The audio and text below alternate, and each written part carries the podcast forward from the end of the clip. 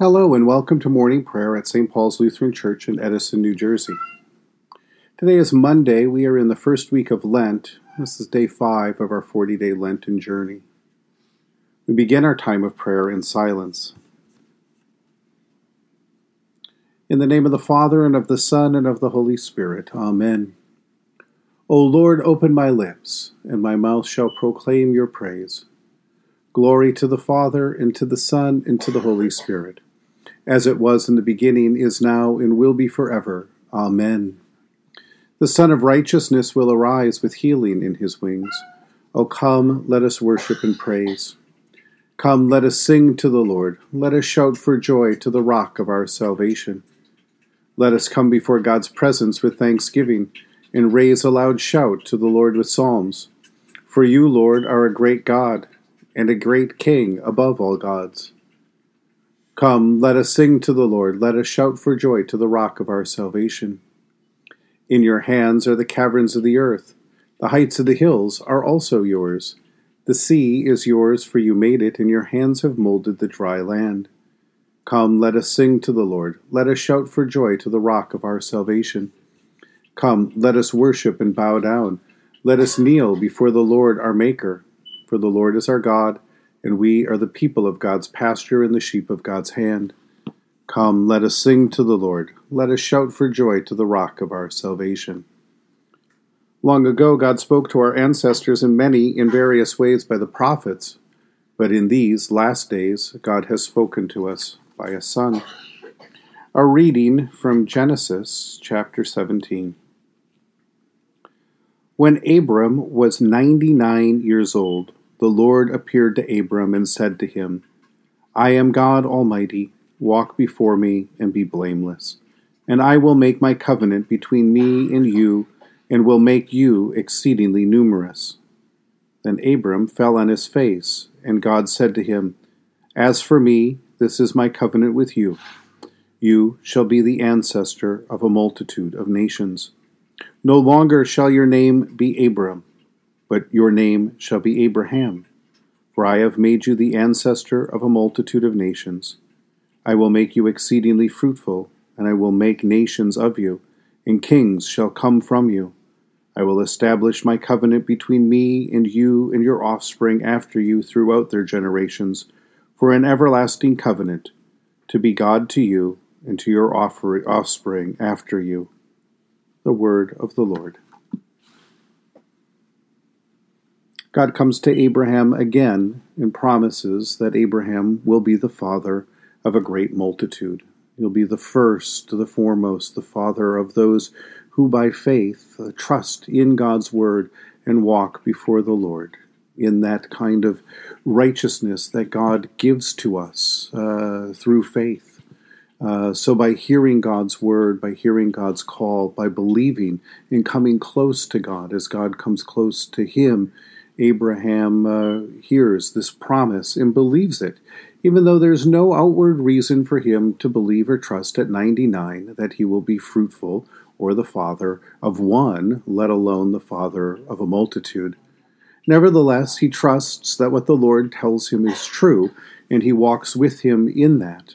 And in this relationship now with God, as he moves from that promise, we find Abram's name change from Abram to Abraham to reflect the fact that God has, has promised to make him this father of a multitude, this one uh, after whom all who uh, by faith uh, live uh, by God's word uh, would count then as their ancestor, as their father.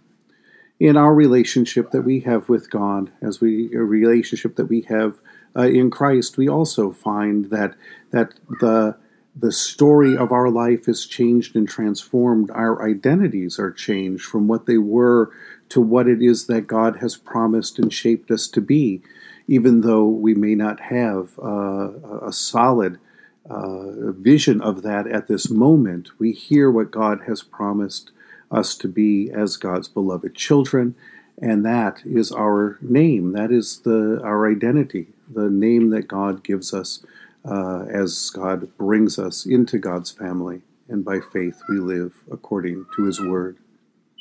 In the tender compassion of our God, the dawn from on high shall break upon us. Blessed are you, Lord, the God of Israel. You have come to your people and set them free. You have raised up for us a mighty Savior, born of the house of your servant David. In the tender compassion of our God, the dawn from on high shall break upon us. Through your holy prophets, you promised of old to save us from our enemies, from the hands of all who hate us, to show mercy to our forebears, to remember your holy covenant.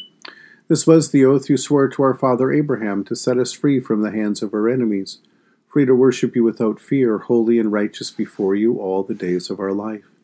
In the tender compassion of our God, the dawn from on high shall break upon us, and you, child, shall be called the prophet of the Most High for you will go before the Lord to prepare the way, to give God's people the knowledge of salvation by the forgiveness of their sins. In the tender compassion of our God, the dawn from on high shall break upon us, to shine on those who dwell in darkness and the shadow of death, and to guide our feet into the way of peace. In the tender compassion of our God, the dawn from on high shall break upon us. The Lord be with you. Let us pray. Mighty God of mercy, we thank you for the resurrection dawn, bringing the glory of our risen Lord who makes every day new. Especially we thank you for the sustaining goodness of your creation, for the new creation in Christ and all gifts of healing and forgiveness, for the gifts of relationship with others, and for the communion of faith in your church. For who else, for what else are we grateful? Merciful God of might, renew this weary world. Heal the hurts of all of your children and bring about your peace for all in Christ Jesus the living Lord. Especially we pray for those who govern the nations of the world, for people in countries ravaged by strife and warfare, for the sick in body, mind, and spirit, for the grieving, for all who work for peace and international harmony, for all who strive to save the earth from carelessness and destruction and for the Church of Jesus Christ in every land. For who else, for what else do we pray this morning?